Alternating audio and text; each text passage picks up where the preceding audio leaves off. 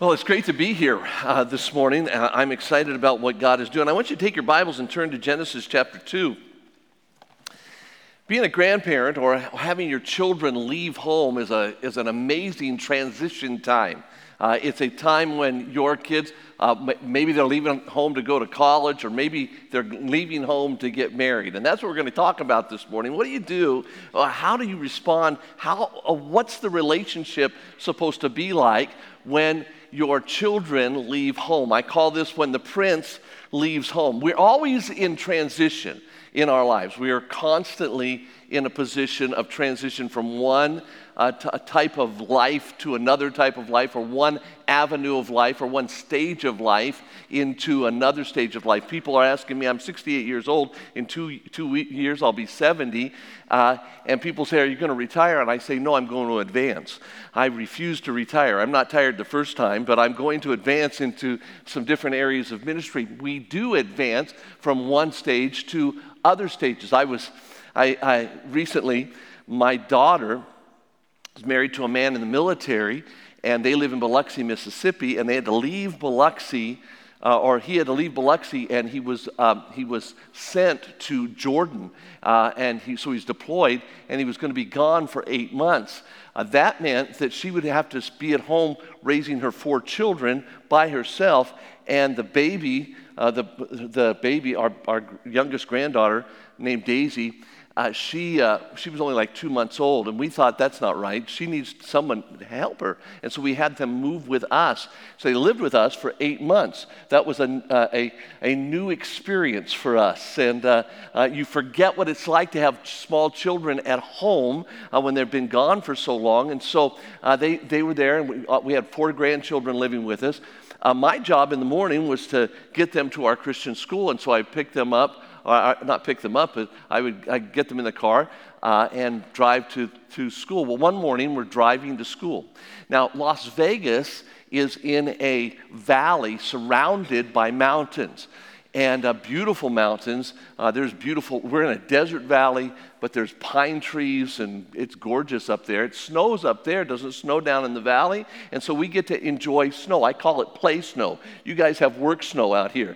Uh, you have to shovel it. We just go up and play in it and leave it and come back down, down to the uh, uh, to the valley. Well, I'm driving out of the of our of our housing section one morning, and I'm looking directly west, and the mountains have just are. filled or covered with snow. It's beautiful snow-capped mountains. And I said, my I had my eight-year-old granddaughter, Ember, sitting over here, had my my five-year-old grandson sitting back here, and I'm driving. And I said, look at those mountains. I said, my mother used to say that those mountains were her mountains, that God put them here, and they're, they, that God put them there, and they're beautiful, and God made them for her. And from from... the back seat, my five-year-old says, Grandpa, how long ago did your mother pass? And I said, oh, a long time ago.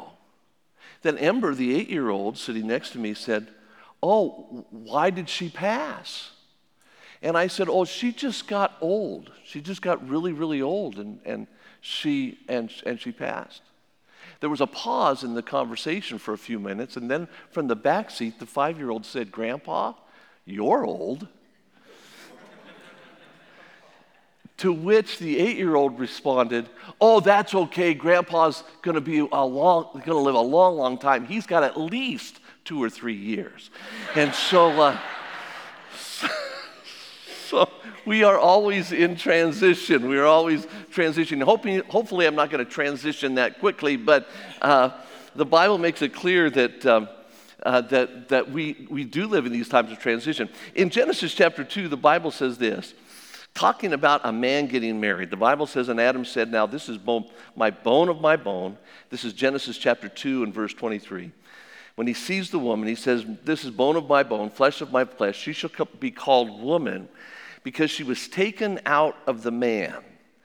Therefore shall a man leave his father and mother and cleave unto his wife, and they shall be one flesh." And they were both naked, the man and his wife, and they were not ashamed. Someone said that a marriage is not just the union of two people. It's the union of two families. And this can cause be a great blessing, but it also can cause some major conflict. So how do you prepare for your children going away, getting married, leaving, and cleaving? What is our response during those times? Uh, first of all, let me say this, that I think it's really important that you help your children pick the right life partner. Uh, I think that some of my friends would have accused me years ago of trying to pick who my children were going to marry, and we did not. We allowed our children to pick who they wanted to, but we helped them, and I think it's very important that we do that. Uh, there's several things that you need to check out. Number one, check out their salvation. Check out their salvation. Uh, do, does this person truly trust Jesus Christ as their Lord and Savior? Are they really saved? Number two, check out their family background. Now, I got criticized for this. Like I was, I was told, hey, you can't just, you can't just be examining people. Yeah, you can. The most precious gifts that God's ever given you are your children. Your, you and your wife are given uh, these wonderful gifts, and they're not yours. They're God's children, and you're raising them. And you need, you, they were placed in your protective custody until they get married. And so you need to check out. You check out their salvation. Check out their, their, their family background. And then protect them. Protect them. Your child can blow it. My, my kids uh, said to me, Ma- Matthews particularly said to me, Dad, you don't trust me. And I said, no, I don't. I don't trust me. I don't trust anybody. We have a flesh that wants to do wrong. Check out their family background and then, and then uh, protect them. Here's how you protect them. No single dating. I told my children, we told our children they weren't going to date anyone until they, whether you call it dating or courting or whatever you do, you're not going to begin a relationship with someone until you go to Bible college. You're not ready for that. You're not ready to start a dating relationship until you're ready to get married. And and and because every date is a possible mate. And you need to understand that. And so there's not going to be any single dating. There, when our children were in, in high school, they had... Um, We had in our church uh, uh, different uh, banquets and that kind of stuff. And so as groups, our kids were allowed to go on group things like that and be together with uh, teenagers all the time. Uh, but they weren't allowed to fall in love until they were ready to, uh, they were age ready to get married. And so we told them, hey, uh, uh, no single dating. Number two, always be where you can be interrupted. I, t- I tell this to to, to uh, single adults in our church all the time. I say, listen, you need to be careful. You need to understand. You may love the Lord, and she may love the Lord. Uh, you may love the Lord, he may love the Lord. But you need to understand that Satan will tempt you with your flesh. You wouldn't be dating if you didn't at some time want to be married, and you want to be married not just so you can sit around and talk. The fact of the matter is you need to place yourself in a position where you can always be interrupted. And then make your home available. As parents, you should make your home available. Let, let your home be there. Our, our home was always open to all of our children's friends all the time. Uh, we wanted them to know. Uh, and, and when I say all the time, I'm not saying twenty-four hours a day, but we, when, when there was time for activity, we wanted our children to know that they could bring their friends over, and any guy, any girl could come uh, because we wanted them to be able to feel comfortable in our home. So help them pick the right life partner. Then teach them the principles of marriage. Teach them the principles of marriage. Uh, again, they must be saved. The Bible says this in First Corinthians chapter seven. It says, but they, if they cannot contain, let them marry, for it's better to marry than to, to burn. Uh, the wife is bound by the by the law as long as her husband liveth, but if her husband be dead, and this is t- talk, talking about a widow particularly, but here's here's the rule, she is at liberty to marry whom she will, only in the Lord. The Bible tells us not to be unequally yoked. Uh, she's supposed to be married only, or a person's supposed to only marry someone who is a Christian. Make sure they, they are Christians. Second Corinthians six fourteen says, be not unequally yoked together. There should be no such thing as evangelistic dating. Uh, well, I'm going to try and lead this girl to the Lord. I'm going to try to lead this guy to the Lord. You won't do it, and you won't be happy. You say, well, I know somebody. You might find one in a million uh, that, that worked out well, and thank God for his mercy, but that's not God's intent. So t- teach your children to not be unequally yoked. Then they must have a desire to marry. Don't push your children into marriage. And and and and understand this, that God says, if they cannot contain, there are some people that do not want to get married. Don't push your children uh, into, get, into getting married. Number three, they should be serving the Lord. This person should want to serve the Lord. Not just that I'm saved, but they're serving the Lord. Are they doing what, what God wants them to do? Are they uh, ministering? My my my daughter Faith um, was had gone to college, graduated from college, came home, uh, and was serving in our church. And you know, you think, well, what happened? There's four years with a with like five hundred guys in that college, or a thousand guys, and she's a pretty girl. What's the deal? I think girls that are really pretty intimidate guys, and uh, and so. Uh, uh, she she came home and and um, we were she was playing the piano in our church one night, and all of a sudden this guy comes walking in the back door, and he and he got there by accident. He was looking for a Southern Baptist church, and he found an Independent Fundamental Bible Believing Baptist church, and he because he couldn't find the other one, he thought, well, I'm going to go to church. It's Wednesday night. That was a clue to me. The guy was looking for a church. Nobody making him. He had just moved into town, and he. Uh, he came in. That night we were teaching on how to lead people to Jesus Christ, and I was doing some demonstrations, and he said he really loved that. He wanted to see the see what was going to go on the following week, and so he came back the following week. That the following week I noticed that my daughter from the piano noticed him back there, and I noticed also that he noticed her beyond the, beyond at the piano, and from that point on things began to progress. I I what I what I What I'm saying that for is to say, listen, this guy was looking to serve the Lord and wanting to serve the Lord. I told our children, find somebody who loves Jesus more than they love you, because when then when you're unlovable, they'll stick with you because they love Jesus, not because you're a lovable guy or girl. So, so make sure that they're serving the Lord. Number uh, D, they should be morally pure, morally pure. I believe this, and, and I've said this for years, that virgins should marry virgins. virgins. And I, I believe it's very careful, you, that you need to be very careful about people who have been involved in pornography. Now, my daughters, when they were getting married, we interviewed every, every one of their candidates. And we, at first, we waited until they started getting serious about a relationship, and then we thought, I thought, this is not good. My daughter is getting emotionally tied with somebody, and I don't want them to get emotionally tied, because there were times that I'd, I'd talk to a guy after she's getting emotionally tied to a guy, and then uh, I have to go back and say, well, honey, this one's really not the one. I don't think, and here and here's why. And then I got heartbreak to deal with.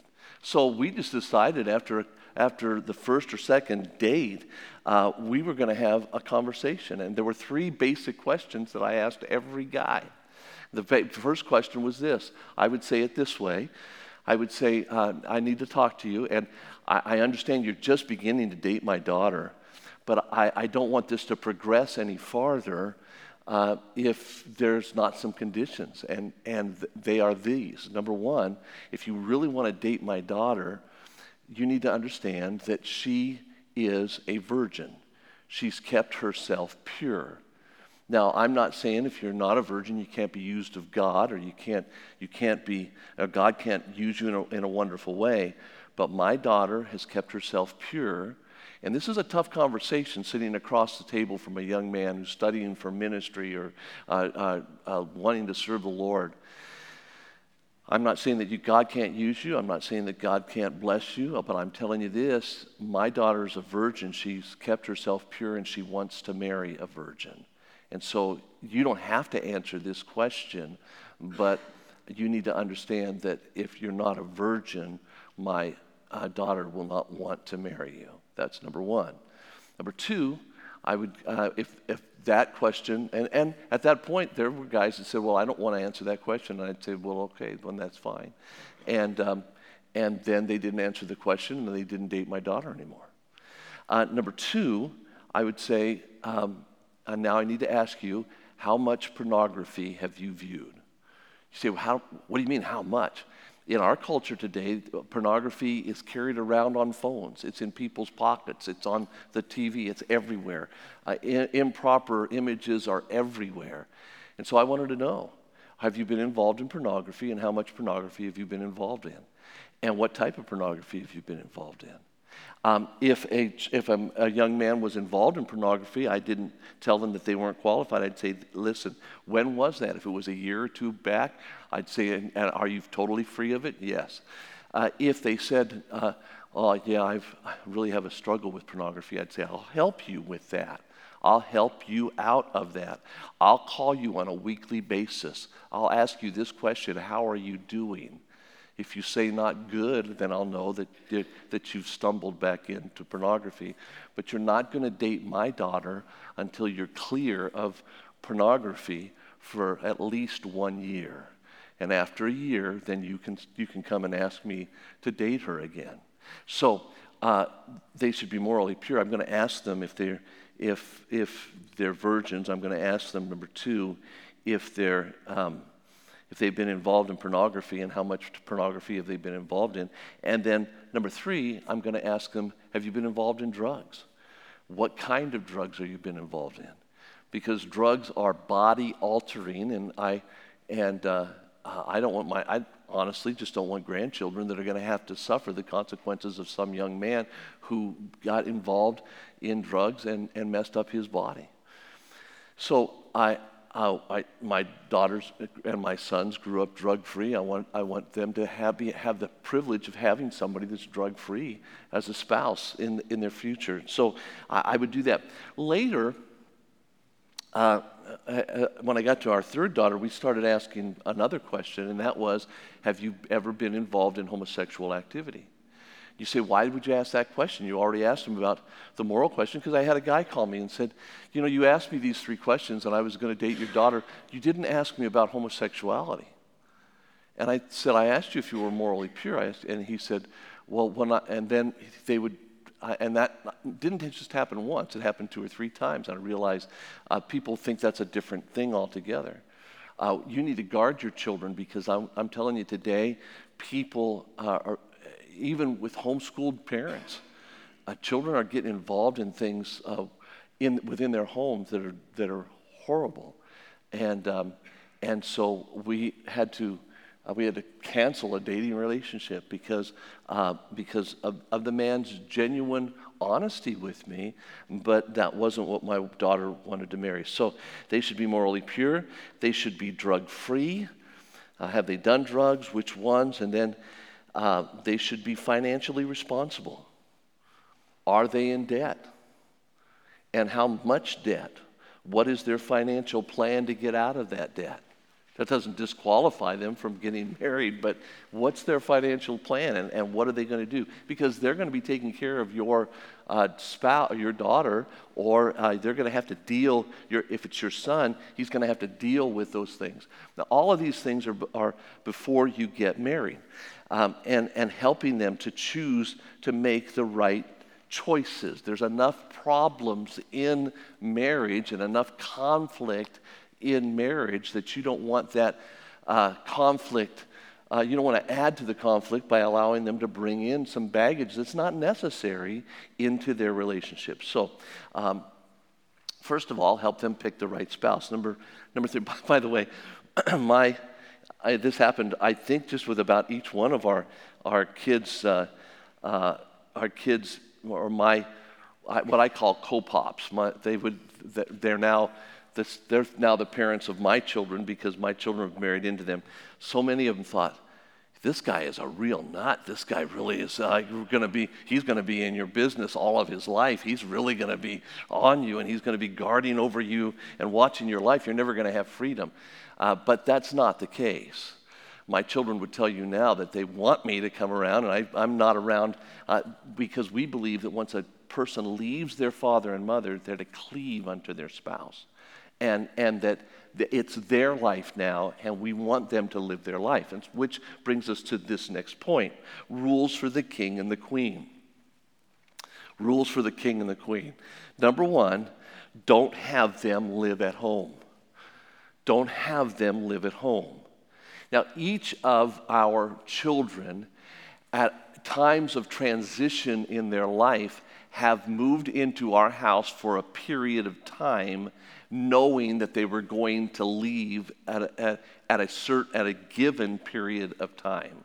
Um, buying a, a new house. One they were buying. One was buying a new house, but the the new house, the, the old house sold, and the new house was uh, wasn't completed yet, and so there was a transition time between the old house and the new house. And certainly, we want to help out. But the idea of your children, your married children living at home is not a good idea on a permanent basis. Number two, don't go to their house without an invitation. Now, my children will say, oh, you can come over anytime. That's not the case. Uh, and what you need to understand is their house is their house, and it's their private domain, and you don't want to go to their house without an invitation. My wife reminds me about this all the time uh, because I'll say, hey, let's just go over. We haven't been invited, and, and, you're, and you're right. Uh, so let them live their own lives. Let them live their own lives. You, tr- you raise them so that you could set them free so they could live their life for the glory of God. Don't expect a phone call, and don't be constantly calling them. Now, some of you may be thinking, well, man, if I do this, I'll never hear from them. No, you will. You will hear from them. In fact, you'll hear from them more often than you wish to hear from them. Uh, if you follow these rules, I'm telling you, this will help you. Don't expect a phone call, and don't be constantly calling them. I had a, I had a, a very dear friends of ours, their daughter got married, and they, she went on her honeymoon. And when they were on, on, on their honeymoon, they were like three days into the honeymoon. And uh, and the parents called me up, and they said, they've been gone for three days, and they haven't called. Uh, what should we do? And I said, nothing.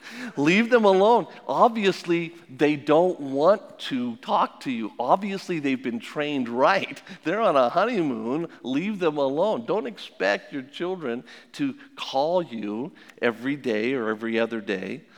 Let them know, however, that the door is always open. The door's always open. That when, if they come by, you're you're there. You're available. Let them know that you care about them. My my sons, I think probably my daughters as well, still walk into my house, walk right to my refrigerator and open it up, and it's theirs. I mean, uh, and my grandchildren are the same, but we don't walk into their house and do that.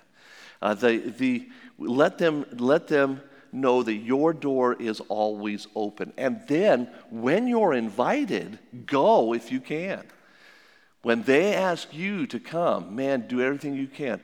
My uh, my kids will say, hey, would you come over? And if I possibly can get away, I'm going to their house because I want them to know they're more important to me than anything else in the world. Always receive, but never demand the grandkids.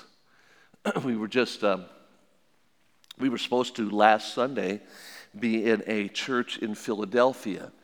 And something happened uh, to where that uh, that meeting was canceled, and so we had like an extra, we had an, a week that we were going to be in our cabin in Pennsylvania, and uh, so I called up my my because I knew my two grandsons wanted to come to uh, Pennsylvania, so I called up and I said to the mom and dad, I said, listen, I want you to know that if you would like them to come, we'll pick them up at Detroit, and we'll drive them to Pennsylvania, and we'll spend a week, and then we'll drop them back off uh, last Wednesday, and uh, and they'll fly back, and then we'll go to the next meeting.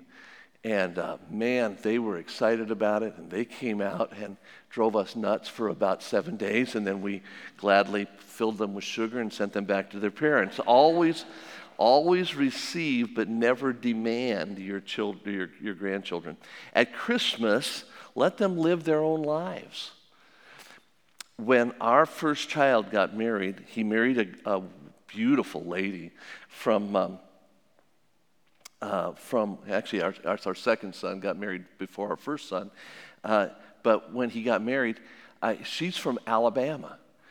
And uh, I realized at Christmas time there was going to be a problem. At Christmas time, we were going to want them at our house, and in, at Christmas time, she was going to want to be at her house with her parents. And, and so that was going to be a conflict for them. So we just determined that we didn't want them to have to have that conflict. So what we did is we changed Christmas. Uh, we decided that we were going to celebrate Christmas with our family. We call it the Tice Family Christmas every uh, January first. So on January first, we have Tice Family Christmas. You say, why? Because nobody wants anybody on January first. And, and so we thought, okay, that's a week after Christmas. We'll just have Christmas on January first, and that way we can invite anybody. And so what we started doing was renting a cabin up in uh, Utah, which is about two and a half hours from us. And uh, we rented a cabin up there, and we would have all the kids come, and we had Tice Family Christmas for two days uh, at the at the at the cabin. Now we just have everybody come to our house in Las Vegas. They're all gone, and they on Christmas they can go to their parents. They can go off by themselves. They can go wherever they want to. They can, uh, but on January first. Uh, it's ours. You belong to us. There's no demands a, at all in our family towards our kids except January first. Uh, it's Tice Family Christmas, and they love it. It set them free, uh, so they could they could do Christmas, and they can have they can wake up Christmas morning, and their kids could come downstairs, and they could do all their do their thing in their house, and they didn't have to worry about Grandma and Grandpa. Uh, and but we do this. We have Tice Family Christmas, and our children look forward to it. Always love the spouse genuinely. Always love the spouse. So, so when you get together, it's not, oh, it's so good to see you. Oh. Yeah, you too. Oh, I love you. No, it's love that spouse, and and just uh, just let that spouse know that you love them and, and that you genuinely uh, care about them. Uh, so I tell people all the time, uh, we had five kids by birth and we had five kids by marriage, and they are our children, and uh, we love them. Then don't let your children gossip to you about their spouse. You say, what do you mean? I mean, this is what happens. John and Mary, they get married, and then one night, John and Mary have a spout. They're fighting with each other, and Mary gets so upset. And Mary comes home and says, says, you know what happened? He he did this horrible thing to me. He did this, he did that. He, I can't believe it. He just, oh. And, and, and you say, oh, oh I didn't, I never liked him anyway. And and you and you and you hug him and you and you hug her and say, he's a brute, and, and everything goes. And here's what happens. After you've talked to her and you've comforted her, she goes back home.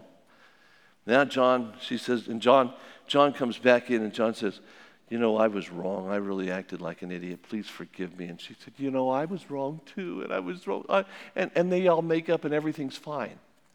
But it's not fine for you. You still think John's a jerk. And she should have never married him in the first place, because all you heard was that, and they didn't take time to come back to you and say, oh, you know, I was wrong. They don't do that. And you can't sit and listen to that over and over. You need to say, "You, this is what you need to say. When she comes to you or he comes to you, you need to say, you know what? God, God put you together, and God loves you. And and and, and I'm very careful. I, I counsel couples all over the country. I'm very careful about counseling my children. I say, I got a good friend. You go talk to them. Uh, because uh, I'm prejudiced. And uh, and I don't I don't want to be in the middle of it, and I don't want them to feel like like I'm in the middle and and that I love one more than the other. Don't let your children gossip to you about their spouse. Don't get offended when they yawn at your advice. Um, I've written a book on how to raise children, and my children have actually promoted and sold that book, but I don't think they've read it. Uh, Your children, your children will. Are, you're just dad. You're just mom. They're, they'll yawn at your advice. You can talk to them, and they'll say, "Yeah, yeah, yeah," uh, and then they'll come. They'll come to you. This is what they'll do. They'll come to you, and they'll tell you some great revelation that they just learned, and it's a really wonderful thing. And you've been telling them the same thing for fifteen years. Uh, you'll, you'll, you'll. Uh, don't get offended when they yawn at your advice. Let them make mistakes. They'll learn from them. Let them make mistakes. Oh, I know what's going to happen. Well, let them make the mistakes. Now, I'm not talking about something that's going to destroy them or anything, but let them make the mistakes. Never say, I told you so. You keep that for your husbands. Never say that. Never say that to your children. Always have a listening ear. Now, I'm not contradicting what I said about not listening to gossip, but always have a listening ear so you can hear the struggles that they're going through and you can let them know that you're praying uh, for them. Um, my daughter uh, da- daughter texted yesterday and said, said, uh, oh, our air, she lives in Biloxi, Mississippi, and she said, our air conditioner just went out. Pray that John Josh will get, be able to get it fixed. And uh, so a few hours later, she texts back and she said, we can't get it fixed until Monday. And I thought, oh, so I just called up and I said, uh, I said, tell me about it. And she told me, she, I thought it'd be like a five minute conversation, but for about fifteen or twenty minutes, she went on about everything that was going on. And, and we just listened and listened and listened. In fact, her husband was in the, in the Lowe's getting parts and stuff and getting things ready, and and she and I just listened to her. My wife and I both listened to her for about twenty minutes, and uh, I, was it about twenty minutes, Anna, I guess, or so? And then uh, as soon as her husband came out to the car, she said, "Oh, Josh is here. Goodbye," and that was it. She didn't need me anymore. Uh, but uh, so you should always have a listening ear. Uh, because then they'll be willing to share thoughts and your, their hearts with you. And then open, always have an open heart. Let them know that you care about them. And uh, sometimes, sometimes children can say things that are hurtful, and they can say things that uh, hurt you. Uh, you just always need to have an open heart. And then let them raise your grandchildren. Trust them with the knowledge that you've imparted to them, and let them raise your grandchildren. Now, here's the rules. That's the rules for the king and the queen. Here's the rules for the prince and the princess. Number one, never live with your in-laws. You are to leave and cleave. I mean, you you should, as as as soon as you get, I told my wife, I told my, my wife when we got married, we were, she was moving out to Las Vegas. There wasn't one family member that I wanted to live with when we moved out to Las Vegas. I said, before we get to Las Vegas, we will find a place to live, whether it's a cardboard box, whatever it is. We're not living in with my mom, and we're not living in with my brothers or sisters. We're not just we're just not going to do that. So we moved out, and uh, we just we and before we prayed that God would give us a place, and it was amazing. Uh, we prayed specifically that God would allow us to find a place that we could afford. And, uh, and and get settled, or not to get settled into, but a place where we could live until we got uh, found a permanent place to live. And uh, a lady moved out because we prayed about it. A lady moved out of uh, uh, uh, my mother's trailer park, and she was going to be gone for three months. And she just wanted somebody to pay for her trailer space while she was gone for three months. And she asked my mom if if uh, if if. Uh, she knew anybody, and she said, I happen to know a couple that's coming into town that need a place. And so we were able to drive in and go right to our trailer and live in our trailer. God can answer your prayers as well. Leave and cleave. Do not live with your in-laws. Never counsel your, uh, never counsel with your parents about your spouse's problems. Remember this, whoso keepeth his mouth and his tongue keepeth his soul from troubles. Never counsel with your parents about your spouse's problems. And then, never borrow money from your in-laws without a contract to pay back with interest. Um, when we got ready to buy our first house, we had to have a two thousand dollars down payment. We didn't have the two thousand dollars, and immediately my mom and her mom were willing to help us to, to, to get it. And, and you want to do that. As a, as a parent, you want to do that. But I, I have told, and what we determined at that time was we were not going to buy uh, borrow money unless we paid them back with interest, so that it would be a, biz- a business contract where they would benefit as well as us. You say, why Why do you do that? Why? That's not, I mean, this is family. Here's why. I had a, a, a I'll just give you one illustration. One lady gave her, her son and her daughter, uh, her daughter-in-law, uh, borrowed money, or not borrowed money, gave the money for a down payment on the house. That woman felt like that was her house. She put the money down, and years went by. And and they were paying on the house and doing it, and, and but never paid back the down payment. And so that mother would just walk into the house. She'd say, this is my house as much as it is your house. And you don't want that.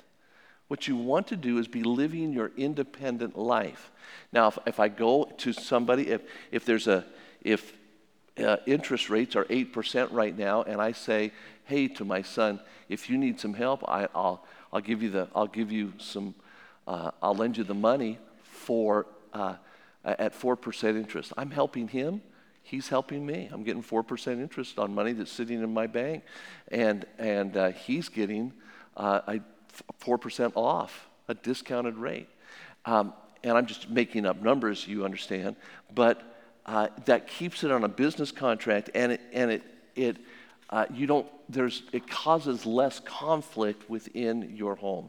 In um, Exodus chapter twenty-two and verse fourteen, the Bible says, "If a man borrow aught of his neighbor, and it uh, hurt be hurt or die, the owner thereof, be being not with it, he shall surely make it good." Make sure that you treat your uh, those.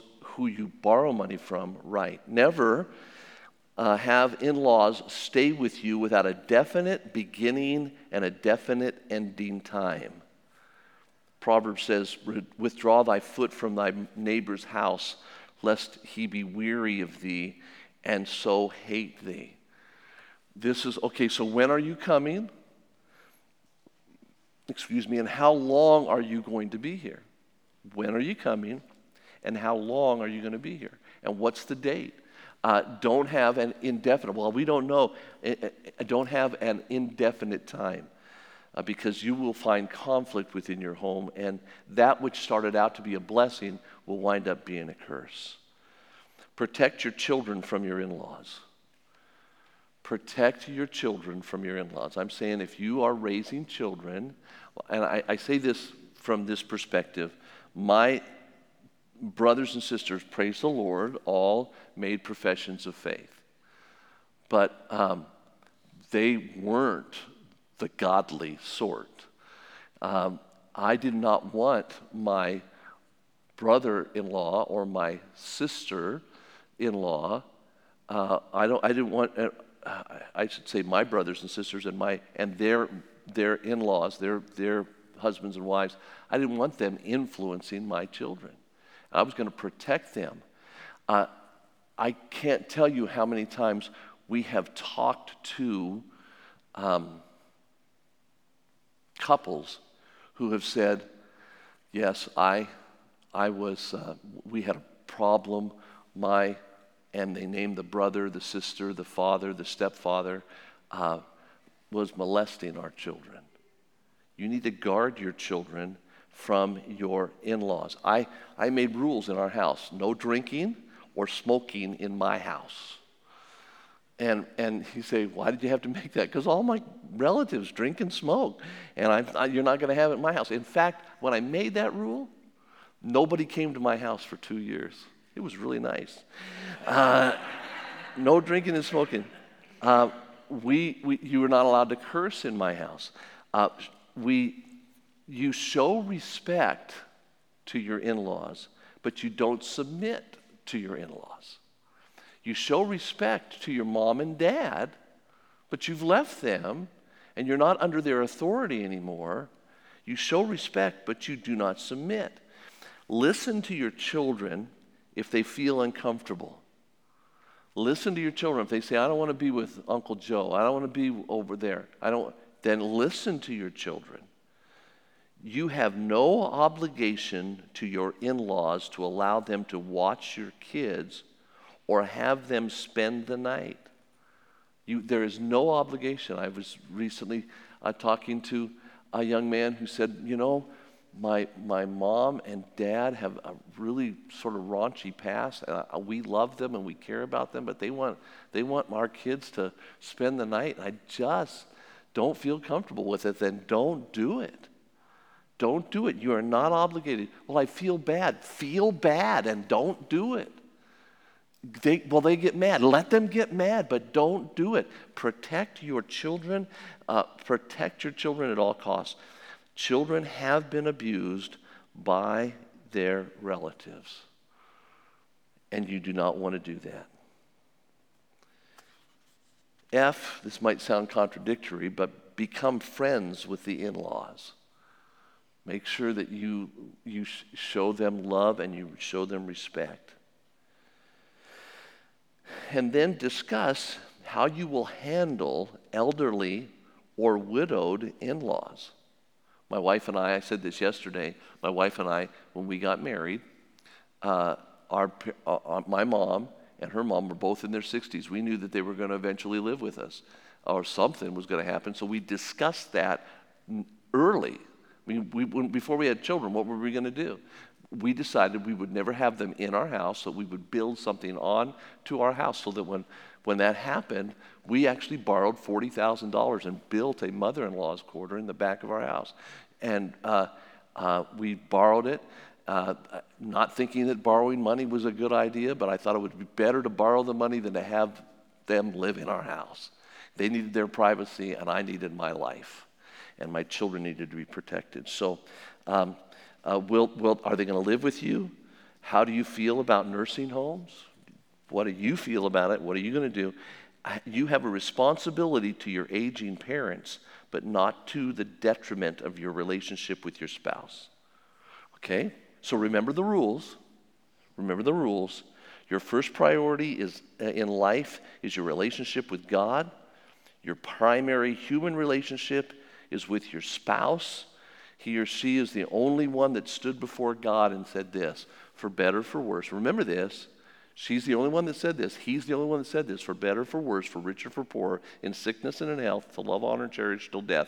Your mom didn't say that. Your dad didn't say that. Your kids didn't say that. But she and he did. Your children are your primary relationship as a couple. My primary relationship, humanly speaking, is with my wife. Our primary relationship is with our children. All other relationships, period, are secondary. When you live by Bible priorities, you will have time for all the people God wants you to interact with. And you can remember that. Matthew chapter six and verse thirty-three says, "But seek first the kingdom of God and his righteousness, and all these things will be added unto you." Hope you, uh, I hope that's a blessing to you. It's tough to be a grandparent. People say this to me. They say, "Do you have any great-grandchildren?" I say, all of my grandchildren are great. Uh, you can be a great-grandparent. You can be a good in-law if you just follow these principles. Father, help us to take these and apply them to our life, and I ask this in Jesus' name. Amen.